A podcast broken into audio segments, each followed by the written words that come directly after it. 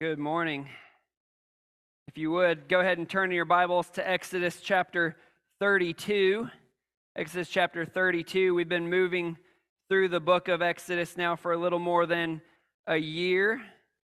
And uh, it's been a wondrous journey, quite honestly, uh, uh, that I don't want to end. We've already looked at these chapters several times uh, Exodus 32 through 34 uh, Exodus 32 is, is that golden calf incident that God uh, at Mount Sinai gives Israel the Ten Commandments. He gives Israel the law, and they, they have a covenant ceremony. Uh, Moses goes back up into the mountain, and he is delayed there uh, for 40 days. He's there with God. God's giving him instructions for building the tabernacle where God's presence will dwell among the people of Israel. And uh, but while that is going on, Israel down below is making a golden calf and bowing down and worshiping to it, uh, or worshiping it rather. And so I, I, want us to just have that context. And uh, today I, I, do, with Thanksgiving coming, I, I want to help you. I want to help me. I want God's word to help us be thankful to God um, just this week, I you know was scanning through different verses on thankfulness. Uh, I knew I wasn't going to be preaching on those verses, but I'm like, you know, I, I just want to know what the Bible says about thankfulness. And I mean, the Bible is filled with verses that command us to be thankful always in every circumstance even in our anxiety we're to be praying with thanksgiving uh, to, to god and, and so there, there's all these commands we, we can be 100% sure that God desires us to be thankful. But uh, as I was thinking through, you know, how I would handle today, it, it kind of dawned on me, well, thankfulness is not something true thankfulness is not something that you can just command and say, "Okay, I will do that." Because thankfulness isn't just something you do, like you do the dishes or or kids you do your homework like it, it's not just steps you walk through thankfulness. Thankfulness at its root is something you feel, right? That you feel thankful. You have thankfulness in your hearts. That, by the way, is Colossians 3 16, I think it is, that to have thankfulness in your hearts. That's, that's where true thankfulness, true thanksgiving flows from. And so it dawned on me that, that it would not be helpful uh, you know, for me to just show you the commands. Be thankful, be thankful, quit grumbling, quit complaining, quit, quit being discontent with life, and just be thankful. That's not all that helpful. Like it's good to know the command is there, but we need more, don't we? Because if if being thankful and, and thanksgiving flows from a feeling, then we need help in actually feeling thankful. And so it's interesting. I was like, okay, that's that's that's what I want to do this week, and I'm going to do it from Exodus, you know, that we're already studying. And the reason I, I knew that I could do it from Exodus that we're already studying is, uh, I don't know, I, I didn't like run a test on this, but I'm pretty sure that I could preach any sermon in the Bible and show you how it should make us feel thankful to God. I, I could preach on hell today. Um, and, and, and I could show you how that should make us be thankful to God. I mean, that's not a difficult one, is it, right? If hell exists, if it's terrible, if it is separation from God, if it is punishment for sin, we should be thankful to God that we don't experience it. So I could, you know, we, we sang at the beginning here 10,000 reasons. I, we have way more than 10,000 reasons to be thankful. And so I was not nervous about uh, being able to, to um, use this sermon, preach it faithfully, and show you how it should make us thankful to God. And, and, and we, we could systematically do this in every aspect, every area of our lives, both the highs and the lows, both what feel like blessings and what feel like burdens. We could see how we can be thankful in those. And so I want to do that today, uh, specifically with prayer. Because all through Exodus 32 to 34, it is an extended prayer between uh, Moses and God. God is angry that Israel has turned to idolatry. God wants to pour his wrath out, and it turns Moses to prayer. And so I want to show you today why all of us who have trusted in Christ Jesus, all of us who have a relationship with God through Jesus, should be overflowing with thankfulness that prayer exists, that we have the ability, by the way, this is miraculous, that we have the ability to talk to God, to the God of the universe. Like, this is what I want us to be thankful for. And, but I don't want us to just say, okay, yeah, I'm supposed to be thankful for prayer. I want us to have concrete reasons why we should feel thankful. Like, I, I want that it to be a true and genuine feeling in our hearts for why we should be thankful that God has given us this undeserved gift of being able to communicate with Him. And so that is what we will be doing today. And I, I want to mention this, by the way, before we even get going. This is an area of my life that God has really been drilling uh, personally um, prayer. And I mean, it started with conviction, you know, of, of realizing, man, my prayer life is not what it has always been. Like uh, there, there have been seasons that my prayer life was, was much stronger, and I, and, I, and I feel like, you know, I start to think back, like, how much have I actually just sat there and communed with God and prayed to God and pled with God and uh, praised God in prayer? And, and, and like this, this conviction started in me. I mean, I could, I could, the list could go on and on, but um, I finished a book one night that I was reading. I'm like, okay, what's, what's the next book going to be? And I opened my, my Kindle and I'm, I'm looking and I realize, oh, I didn't finish this book that I started. What's the book? Prayer by Tim Keller. So I'm in the middle of reading Prayer by Tim Keller. Um, I met with Pastor Dave, or ex Pastor Dave. He used to, you know, past, was pastor here um, with us. I met with him for lunch and he and I are just having a good time talking. And just kind of out of the blue, he says, Hey, do you and Hallie pray together every day? You and your wife, do you, do you pray together every day? And, and uh, I was kind of sitting there thinking, I'm like, man, I'm already convicted about prayer. and, uh, and I'm like, no, no. Uh, to, to my shame, like uh, Hallie and I do not pray together as often as we should, and it certainly is not every day. And, and here's what, what Dave told me. He said, you know, that is a lesson that took me 35 years of marriage to learn. I don't want it to take you 35 years to learn about prayer, like how important that is between you and your wife. And, and so he just encouraged me in that way. He didn't condemn me for, for it. Um, and so it was just another instance of prayer. Then uh, on Wednesday, I don't know if you guys remember John and Aaron Kloosterhuis. They are missionaries in the Czech Republic. They've come here uh, once or twice and spoken. Uh, missionaries there in the Czech Republic. Well, on Wednesday, uh, John calls me uh, from, from from Europe and, and says, Hey, Jeff, uh, I've got some Czech missionaries that are in the States right now, and they need a place to stay tomorrow night.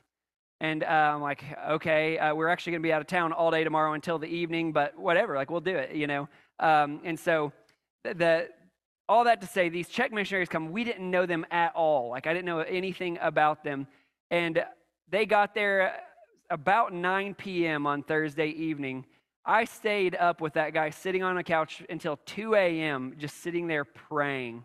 And much of the conversation was, was just like, even like, you know, what, what's going on in your, your life, Jeff? And, and like, are you praying about that? And then let's just do it right now. Let's pray. And I mean, it is one of the longest prayer sessions I've had in a very long time with this random guy I didn't know about and didn't even know was coming to my house.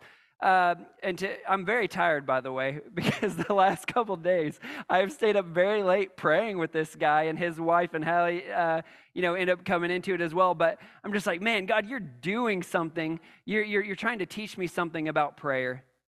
And what I've learned about prayer and, and about all thankfulness and unthankfulness is when we don't, uh, when we're not thankful for something, we, we can know that we're taking some gift for granted.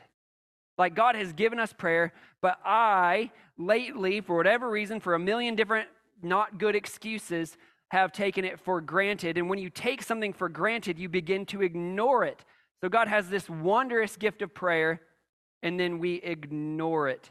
We, it's like this amazing gift that, that we maybe kind of unwrapped, and then we just leave it sitting there to collect dust. And and, and th- because of that, we're not overflowing with thankfulness. We're not seeing how valuable, how great this gift is. And, and so we're, we're not thankful. We become discontent. We become whiners, complainers, gripers, instead of overflowing with gratefulness. So I want to do that with prayer today. I want to show you why this is such a wondrous gift. I want to show you why it should overflow your heart with thanksgiving. And I want to show you why you should engage in it more often, why you should set aside other things to spend more time in prayer. And I want to do that from Exodus 32 through 34. We won't be able to read every little bit, but we'll look mainly at the prayers in these two chapters. So here is the first principle. I've only got two main principles for today that I want you to learn reasons why you should be thankful, overflowing with thankfulness towards prayer, and you should be engaged in prayer. That first one is this be thankful that God answers prayer. Be thankful that God answers prayer. Now, now here's, here's what I mean. Like, I am able to call up the White House, I'm able to send mail to uh, the president if I want to. You can send mail to the Santa Claus if you want to. I don't, you know, but it doesn't mean my prayer, my my my uh, phone message or my mail will actually be read. That my my phone message will actually be heard, and it certainly does not mean that my requests that I make to the White House or whatever will be answered. But this is what we see with prayer is that God has given us a means of communication that you, Christian, you can talk to me. You, human, you can talk to me, and I will not only hear you, but I will answer your request. And this is what we see happen in Exodus uh, chapters 32 through 34 is a wondrous hearing of prayer from God, but not only that, an answering of prayer. And I want to show you just how wide this gap is between what was going to take place, what really was going to take place, and what actually happened. In Exodus 32, um, so the golden uh, calf happens, and, and God is telling Moses about it. And this is uh, verse 9 The Lord said to Moses, I have seen this people, and behold, it is a stiff necked people. Now, therefore, let me alone that my wrath may burn hot against them, and I may consume them, in order that I might make a great nation of you. So, so God's saying, Moses, you go ahead and go back down the mountain. Just get away from me. Maybe I don't recommend going in the camp, but you know, like I'm going to let my anger burn hot against them. I am going to consume them because of this idolatry. Just 40 days ago, we were entering into this amazing covenant, and they have already broken the first two of the Ten Commandments. They have other gods before me, they have made graven images and bowed down and worshiped them.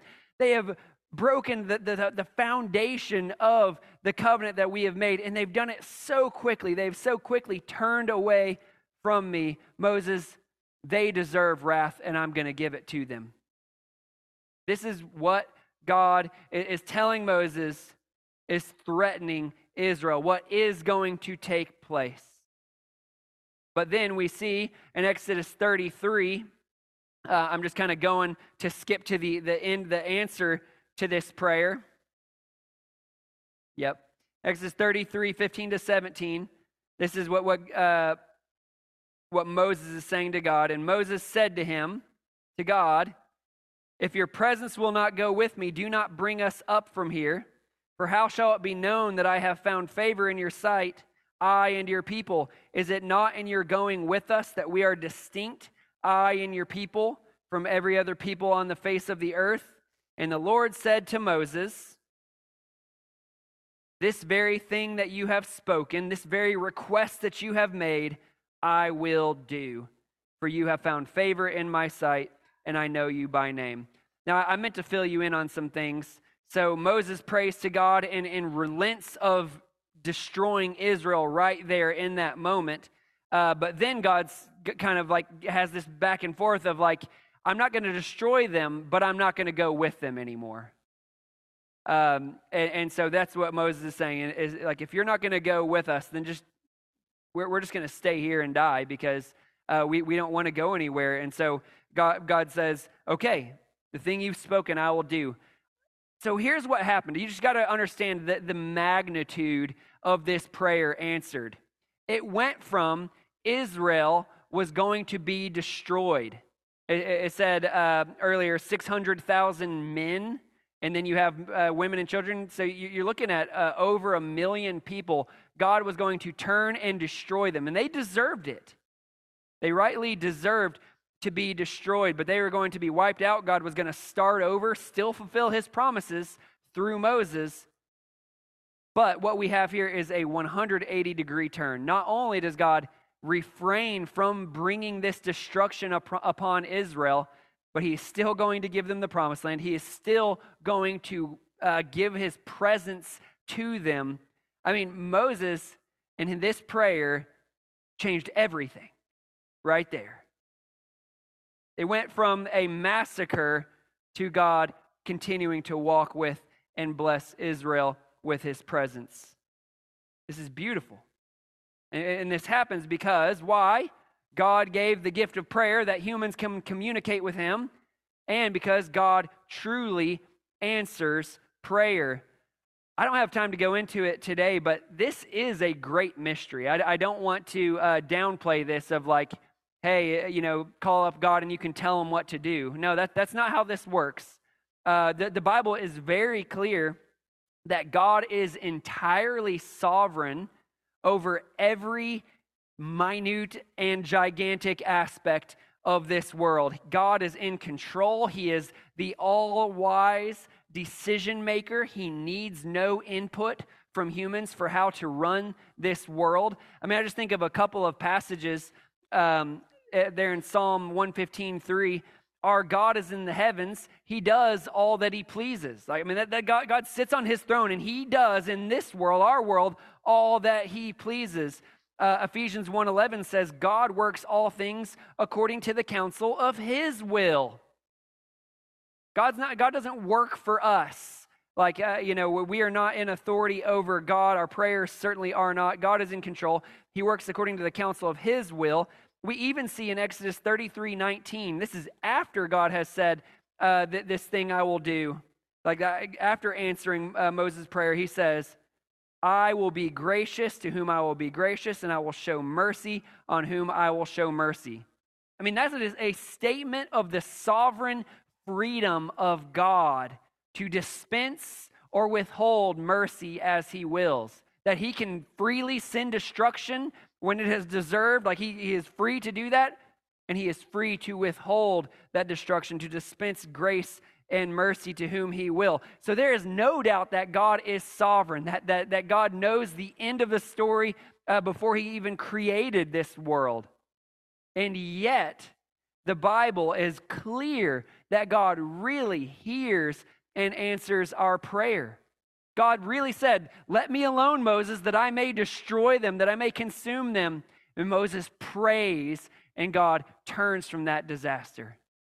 And God says, Okay, I will not only uh, not destroy them, but I'm going to remain with them. They'll keep my presence in response to Moses' prayers. And this, again, is, is just the teaching of the Bible that though God is sovereign, he still does answer our requests. Matthew 7 11 Jesus says, If you then, who are evil, this is a, a, comparative from the lesser to the greater, if you, humans, are evil, know how to give good gifts to your children, how much more will your Father who is in heaven give good things to those who ask him? God, God responds. You ask and he, he gives. Uh, John 14, 14, Jesus said to his followers, If you ask me anything in my name, I will do it. And uh, we see even in First John, this is uh, the Apostle John wrote this. He says, And this is the confidence that we have toward him, toward God, that if we ask anything according to his will, he hears us. And if we know that he hears us in whatever we ask, we know that we have the requests that we have asked of him. This is a gift of God, that we can talk to God, that he hears us, he listens to us, he acknowledges us, and he answers our requests. I, I, I feel like this urge in me to give a million nuances. He doesn't always answer in the exactly the same way that we're. God always answers our, our, our requests. I, I just want to make that point clear today that you can know if this is the confidence you can have towards Him that if you pray, God hears you. And, and, and if He hears that prayer, you have the request that you have asked of him. Prayer changes the course of this world. What would otherwise happen will not happen through prayer. What would not happen will happen through prayer. What would be impossible becomes possible through prayer. This is what we have in prayer. It is access to Almighty God to do what we cannot do, to protect us from what we could not protect ourselves from, to accomplish things. Jesus talks about moving mountains. You know, you could move mountains. You could tell that mountain to go be thrown into the sea. This is the power of prayer, not because we are powerful, but because God is. And this is the gift He has given us that amazing things happen when we pray to God. He is sovereign, yes. And I know there's a great mystery there, but God really hears and really answers our prayers when it's in the name of Jesus, on the basis of Jesus and what he has accomplished, our, our being united to him, when it's in his will, that, that means it's not uh, you know, opposed to his uh, uh, will that, that he desires, but God is always going to give good gifts to his children when we ask him you can be confident of that. And so you, you think about gratitude, you think about thankfulness, and when we say, you know, we often just feel like victims of our circumstances and situations that come into our lives, victims of all that happens to us. We feel like whatever good that happens in my life, I have to accomplish. But prayer teaches us the exact opposite that we have a God who, who loves us, that we have a God who will work for us even though he is the God of this universe. He hears, he answers our prayers. And I, I just, I picture this, and um, Eric and I, you know, we've prayed together a lot uh, doing prayer meetings and stuff. Um, and and, and we, like, we just have this image of like God Almighty on his throne, yet he stoops down to hear little old you and me. Like, what a wondrous gift. And then, like little old you and me, God reaches down with power and does his mighty work in response to our prayer. This is an amazing gift. I, I feel like if you have spent any time serious with God in prayer, pleading with God in prayer, you have seen these miracles take place. You may have forgotten them, and that's what, what we got to do. We don't, we don't want to take these things for granted. Like that person that you prayed for, and you're like, that, that there's no way that person will get saved. And then, boom, hey, guess what? they, they, man, this conversation happened and they, they gave their life to the Lord. You know, like I, I have so many of those in my mind, some in the distant past, some in the, the recent past of, of what God has done in answer to prayer. And it's not just saving people, uh, that's just one of the things I get most excited about that, that God answers prayer. And this is an amazing gift. So not only should it make our hearts be, be overflowing with gratitude to God that He would give us this amazing gift that we do not deserve, but it should keep us from taking prayer for granted. It could, should make us engage in prayer all the more, knowing God's given me this amazing gift. I should use it. like I, sh- I, should use it if god really hears and answers prayer like and this is a gift he's given me out of the kindness of his heart then like i should engage in prayer. I should plead with God in prayer the way Moses did, and the way uh, God answered Moses. I, I can expect to happen in, in some form in my life. What an amazing gift prayer is to be thankful for. God hears, God answers our prayers. Now, uh, I'm still not going to try to answer the mystery of, of God's sovereignty that he presides over, that he has the, the, the, world planned, and yet we are still very responsible beings. Like we take real responsibility for our choices and our actions. Our prayers still really matter. I'm not going to try to solve that, um, but I, I kind of want to bring it up again of like, well, wait a second. If God already has all of history planned, he already knows what he's going to do, then why does he have us pray in order to then do those things. Like if it's if it's already what God planned, I mean, I can tell you, God, God what really would have destroyed Israel, but God knew he was not going to destroy Israel. Like I, I just firmly believe that. God already knew uh, exactly what he was going to do here. Uh, I don't think it was a hollow threat. I think it was real. They deserved it, and God really uh, had this uh, holy uh, desire to consume them in that moment. But he knew He, I, am going to I'm gonna let them stay. I'm ultimately going to continue with them uh, to the promised land. So, why would God have us pray? And by the way, I just want to point out, like, again, how clear this is. Uh, Jesus, this is right before he gives the Lord's Prayer. So, like, teaching us to pray, like, teaching us how to ask for our needs and, and things like that. Jesus says this uh, when you pray, this is Matthew 6, 7, and 8. When you pray, do not heap up empty phrases as the Gentiles do, for they think that they will be heard for their many words. Do not be like them, for your Father knows that you need knows what you need before you ask him. I mean, there it is, plain as day. Like your Father wants to take care of you, and He already knows what you need even before you ask Him. Like you're going to pray for it in 20 minutes. He already knows it. He already knows what you need. He already knows what He's going to do in response to your prayer.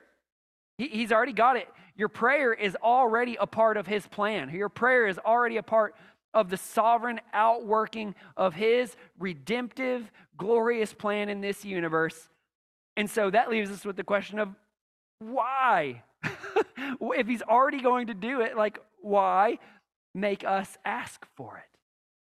Why, why have us ask so that he can answer instead of him just doing what he's going to do? Here is the second big principle I want you to see and I want you to be thankful for. And this is one God is really teaching me right now. Number two, be thankful that God deepens relationship through prayer. And what I mean is our relationship with God through making us pray, God is deepening our relationship with Him, like taking it to another level.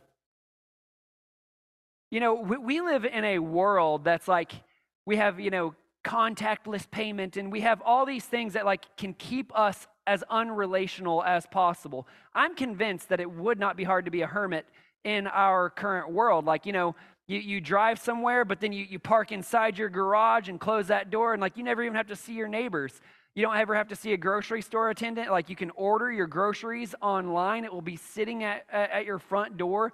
Like you, you can do life. You just like put in a, a request form and things happen online. Like if I've got some brush in my front yard, I go on on uh, Chattanooga, whatever government.gov, and uh, you know i do a request form and they come and pick up that, that brush god is not like a request form like maybe you order sushi i don't know they give you those little forms you just like kind of check the boxes god isn't like that that you just kind of check the boxes and hand it to your waiter and then then boom there there there's my sushi i got what i wanted I typed in the right words, clicked the right boxes, and now there's no brush in my front yard. My, my request was answered.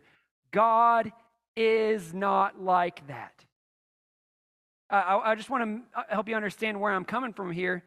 Lately, even in my own prayer life, what I've realized is I'm still praying. Like I, there's not a day go by, goes by that I don't pray to God, that I don't make requests of God, maybe even confess to God and you know ask forgiveness. Like not a day goes by that I do not pray, but plenty of days go by that I don't like commune with God. And th- this is what God's really been drilling into my he- head lately of Jeff, you've been talking at me, not with me. You've been sending in request forms, but you haven't been doing relationship with me. And here's what I want to show you prayer, the way God has sovereignly ordained it, keeps it from becoming a request form by His grace. God draws us back. And I want to show you how God does that uh, with, with Israel here how he builds a deeper and deeper relationship with Moses through prayer. Um, Exodus 32 to 34, I don't even know how, how long of a time span that is, and we'll, we'll see that in a moment. But God does not immediately answer Moses. Like, he doesn't immediately give him uh, what he is requesting. And so he has to, to dig in. Um, so we, we see this again. I'll just kind of go quickly through this. The, the first time God says, you know, now therefore let me alone that my wrath may burn hot against them and I may consume them in order that I may make, make a great nation of you. But Moses implored the Lord, his God, and said, O Lord. And then I, I kind of cut out the middle of the prayer.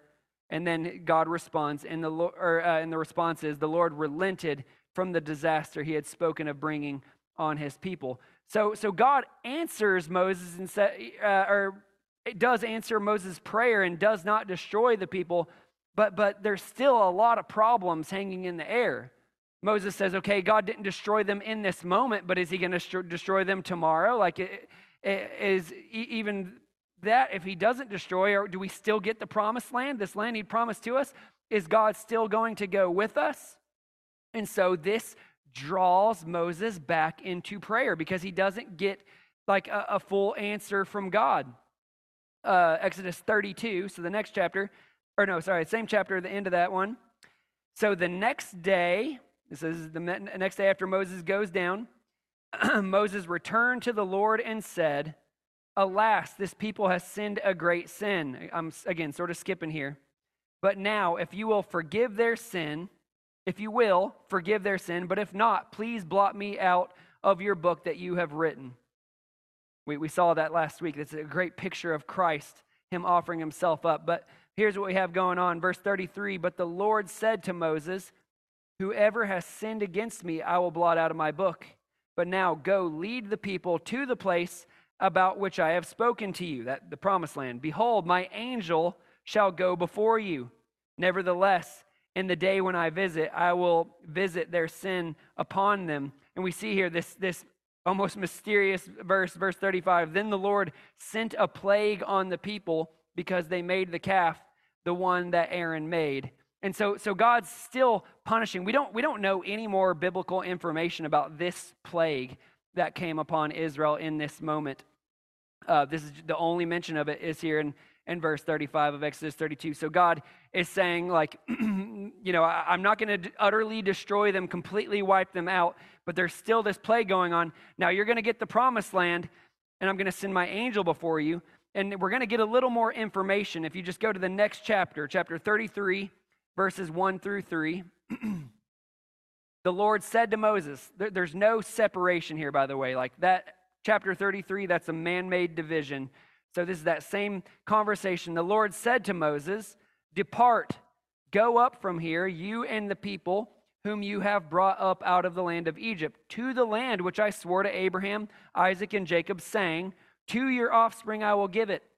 I will send an angel before you, and I will drive out the Canaanites, the Amorites, the Hittites, the Perizzites, the Hivites, and the Jebusites. Go up to a land flowing with milk and honey. Listen, but I will not go up among you, lest I consume you on the way, for you are a stiff necked people. So Moses is making progress. He's getting answers from God. Okay, I'm not going to utterly consume them and wipe them out. I, go, go ahead to the promised land that I have promised to your, your forefathers, and I will send an angel with you, and, and he will drive out uh, the, all, all of your enemies, but I will not go up among you. Remember, just before this idol incident, God had been giving Moses instructions for the tabernacle where God would dwell among his people, where his glorious presence would reside among them, where they would have relationship with God, you know, through the priesthood, through the sacrifices, through the prayers, through all these things.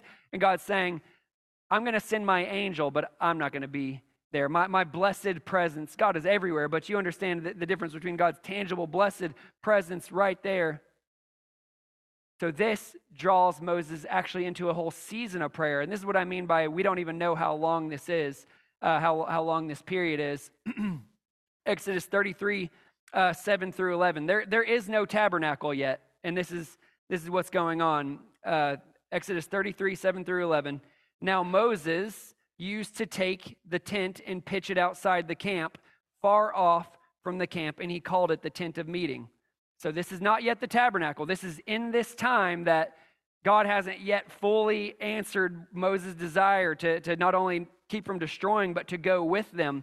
And so Moses says, Okay, I'm going to set up a tent. So during this time, he used to, it says, I'm going to set up a tent far off from the camp. I know God won't go among them. He says, If I go among them, I'll utterly consume them. So Moses goes far off outside the camp, sets up this tent of meeting. And it says, um, going on in the verses, and everyone who sought the Lord would go out to the tent of meeting, which was outside the camp. So people would still even kind of make requests of God through Moses uh, for this. Anyway, verse 8 Whenever Moses went out to the tent, all the people would rise up and each would stand at his door and watch Moses until he had gone into the tent. When Moses entered the tent, the pillar of cloud, that's God's glory here, the pillar of cloud would descend and, uh, and stand at the entrance of the tent, and the Lord would speak with Moses. Uh, verse 10 And when all the people saw the pillar of cloud standing at the entrance of the tent, all the people would rise up and worship at his tent door. So they'd stay at their own tents far off, but they'd see this in the distance Moses meeting with God. Verse 11 Thus the Lord used to speak to Moses face to face as a man speaks to his friend. And then it goes on to say, When Moses turned again into the camp, his assistant Joshua uh, would not depart from the tent. But the idea is during this season, Moses was pleading with God. He, he sets up a place of prayer outside the camp that is away from the distractions and, and, and away from the people that would be even consumed by God's presence. And there he would, I, I don't know how long, a week, a month, I, I don't know. Um, he, he would set that up and he would go out there, and there God would meet with Moses. The Lord used to speak to Moses face to face as a man speaks to his friend. You say face to face, I thought no one could see God's face and live, and we all get, you know, we struggle with that. God doesn't have a literal face. You understand that? Like Jesus has a literal face because Jesus is God incarnate who took on flesh, who took on a human body. God the Father is spirit, has no face. When this says face to face, that's um, anthropomorphic, is the word. It's, it's giving human characteristics to God, even though he is not human and does not have a face. What it's talking about is, you know, when, when you're with a friend and you're speaking with them, like we generally look each other in the face. And, and when you're looking each other in the face, you get more than just information, the transfer of information. You get to know that person. You, you, you're looking into their eyes. You see if it's filled with pain or with joy. You see as they talk about certain things, their eyes light up. You see when they talk about other things, their heart sink. Like that's what it means to speak face to face, for Moses to speak face. This is doing actual relationship with God. This is not filling out a request form. Moses does not go to the tent, fill out, okay, Father God, uh, where's my prayer list? Uh, God, please uh, don't destroy Israel. Please go with us. All right, uh, forgive our sins. All right, bye, I'm gone. You, no, this is face to face. This is relational interaction that God has drawn Moses into. So, I, again, I don't know that Israel was at Sinai uh, for just under a year. So I don't know how long this season was of, of Moses talking and pleading with God. But as he's doing it, relationship is happening. God is talking to Moses as one speaks to a friend. There's a bond taking place that would not be there otherwise. And so uh, we continue on. We can jump to uh, where the breakthrough happens Exodus uh, 33 12 to 14. It says there, Moses said to the Lord, You say to me, Bring up this people, but you have not let me know whom you will send with me. I mean, God has said, I'll send my angel, but it's like, but, you know, like, I, I want you kind of. So Moses said, Yet you have said, I know you by name, and you have also found favor in my sight. Now, therefore, God, if I have found favor in your sight, please show, your, show me your ways that I may know, know you in order to find favor in your sight. I mean, he's saying, God, I want an even closer relationship with you. I want to, I want my pleading to have, have effect because our relationship is so deep. Then he says this consider too that this nation is your people. And God said, My presence will go with you, and I will give you rest. Now, that's not the answer yet to Moses' prayer. I underlined it on the screen there. My presence will go with you, and I will give you rest. Both of those are singular. Like you can look it up in the Hebrew, and you can do it through Bible software. God is not saying, I will go with Israel. God is saying, I will go with you, Moses. He has not yet fully uh, given Moses what, what he is requesting. And so, again, Moses is drawn even deeper into prayer. Exodus 34 15. And Moses said to him, If your presence will not go with me, do not bring us up from here. So Moses is like, you know, you, if you're not going with me, what, what I'm really talking about is us, though.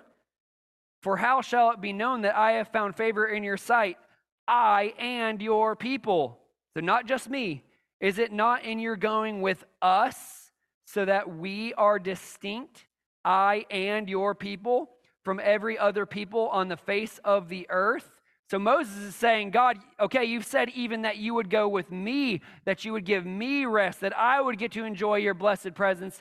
But what about us? I want us, all of us, the nation of Israel. I want you to dwell among us. I want you personally to lead us, not just some, some representative angel. I, I want you with all of us. And this is where we get the resolution. Finally, verse 17 And the Lord said to Moses, This very thing that you have spoken I will do, for you have found favor in my sight, and I know you by name. Okay, Moses. This is this is that. So I don't know how long this took, but God, it went from I'm going to destroy Israel to okay, I'm to still go with Israel. But there was a huge, not huge, I, I don't know. there was a, a significant amount of time in between the two happening. You say, well, if God already knew that he wasn't going to destroy them, if God already knew that he was going to go with them, then why was there such a significant time lapse? God was graciously drawing Moses into relationship. He was talking to God face to face as one speaks to a friend. And look at what the very next verse is Exodus 33 18. This, it's no longer a request for, for you know, physical blessings that, that God would protect. Or, the next thing Moses does is says, Please show me your glory. I mean, this is what the relationship has built from, from, from these requests that have come from a crisis situation, right? It was a crisis. Israel was going to be destroyed. And so he was praying, and now it's the crisis is relieved, but I have a new request. God, show me your glory. I want, I want to know you even more. I want to see more and more of how great you are. And God does show him his glory. I mean, this is all happening in this prayer, uh, chapter 34, verses 6 through 8. Moses, you know, requested there in 33, please show me your glory. And we'll talk more about this in the future, but 33, 6 through 8, this is when it happens. The Lord passed before him, before Moses, and proclaimed, The Lord, the Lord, um, a God merciful and gracious, slow to anger and abounding in steadfast love and faithfulness, keeping steadfast love for thousands, forgiving iniquity and transgression and sin, but who will by no means clear the guilty, visiting the iniquity of the fathers on the children and the children's children to the third and fourth generation. We're going to talk about that. That'll be next week about how can he be a forgiving God, but one who will by no means clear the guilty? Like, what does that mean?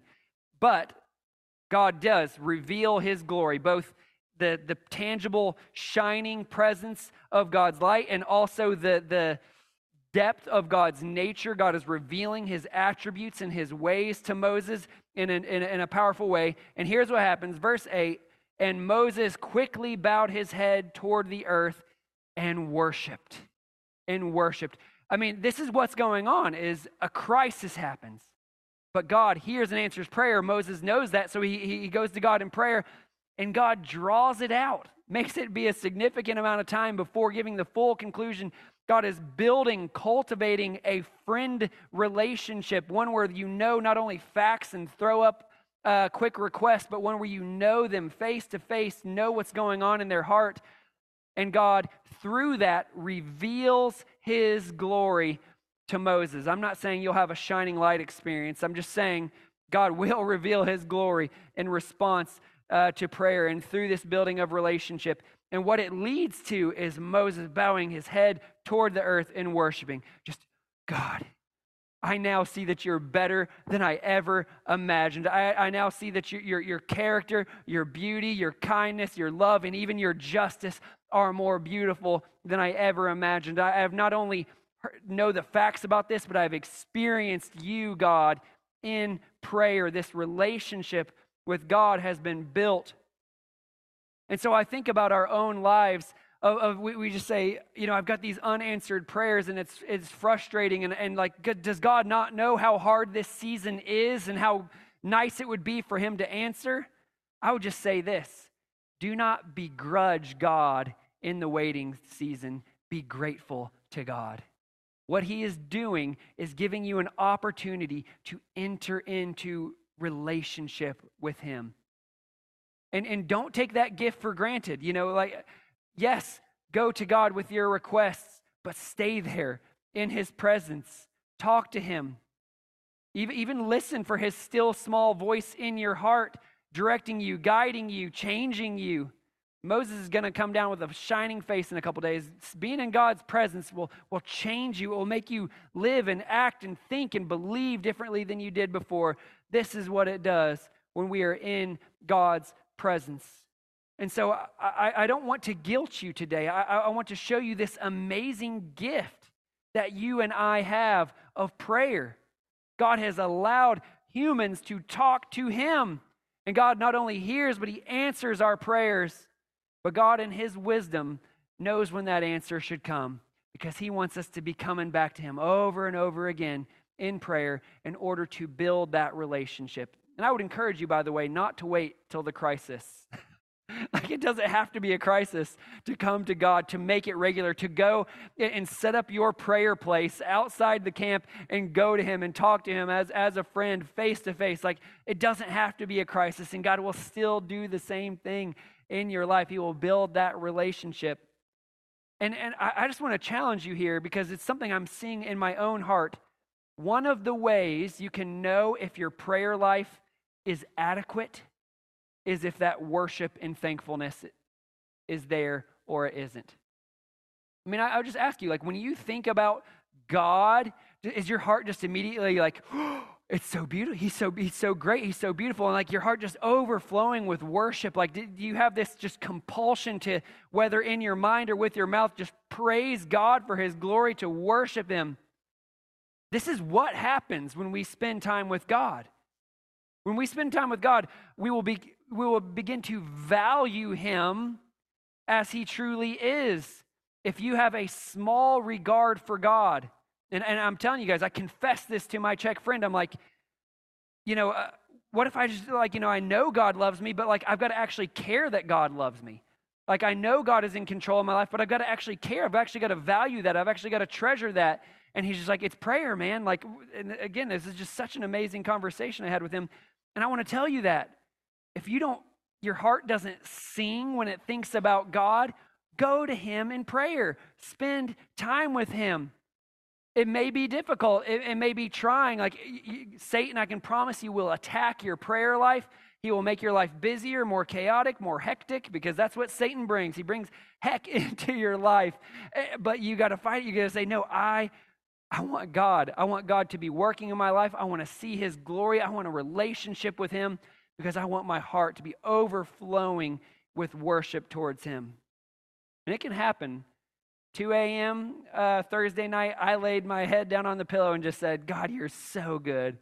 I cannot believe how, you know, these, these past few hours I spent in prayer with you, I just didn't wake up this morning thinking I'd lay down just my heart singing in praise and adoration to you. And I, and I don't want to let that go as though it was just my Czech friend had something magical. No, it, it was God.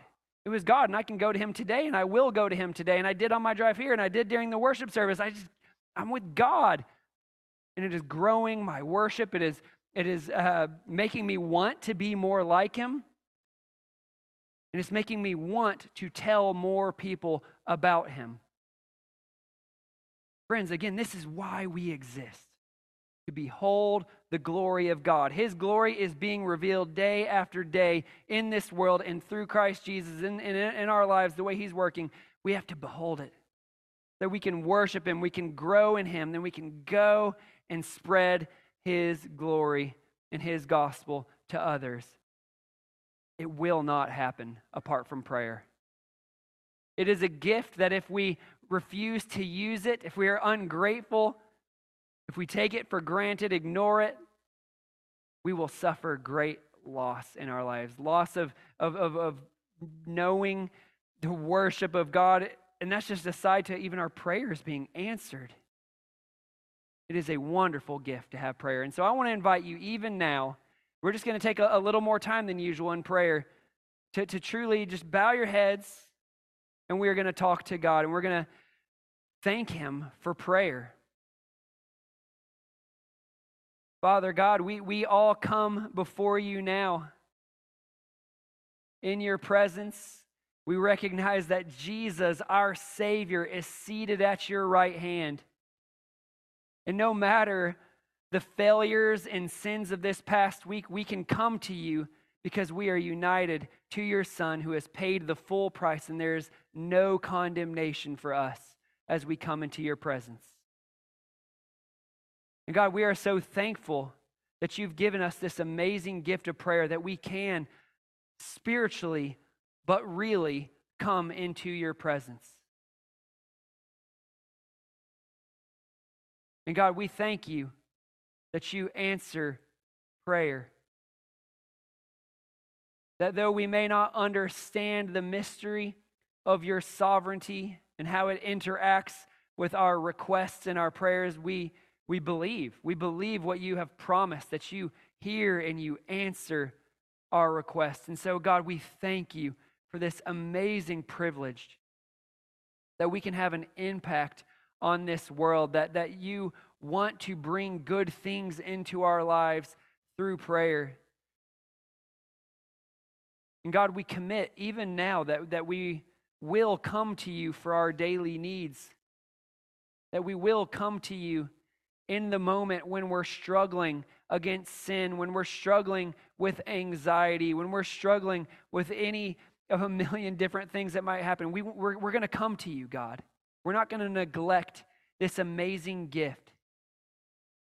We're going to come to you and make our requests known to you. God, because we believe that you hear and answer prayer. We do not want to neglect this gift. And so we commit, God, we, we're going to come to you in prayer. And God, thank you that though it may not feel good to us sometimes when you wait to answer our requests quickly, that you're actually drawing us into relationship. That God, you want us to know you the way you know us that you want us to, to speak to you face to face as to a friend. God, we want to, to not just know facts about you, we want to know you. We want to have a relationship with you. And God, we want our hearts to soar in worship and adoration. And we want to spread this gospel because we are so excited about you. We want our lives to change, our habits to change because we're doing relationship with you. God, would you help us? Eh, again, any now, you, you know the commitments I've already made, but Lord, would you help us to be thankful for this gift, to feel how amazing it is, and to commit not to take it for granted, to even now be thinking about when we are going to spend time with you in prayer, to think about how our habits are going to change from just a checklist, a to do list, to actually doing relationship with you in that time. God, we want this so bad because we don't want to neglect this amazing gift you've given us in Christ Jesus. Lord God, just meet with us even now. Make our hearts happy in you that you would want to talk with us. And let us know that this is just the beginning of the happiness, the delight we will find in you if we keep coming to you in prayer, resting in your presence, talking with you, thanking you, confessing to you, making requests of you, all these different things, and then listening. See if you have anything to say to our hearts. God, we pray these things thankful that Jesus has uh, made all of our prayers yes and amen because of what he did on the cross. And so, in his name, I pray all these things. Amen.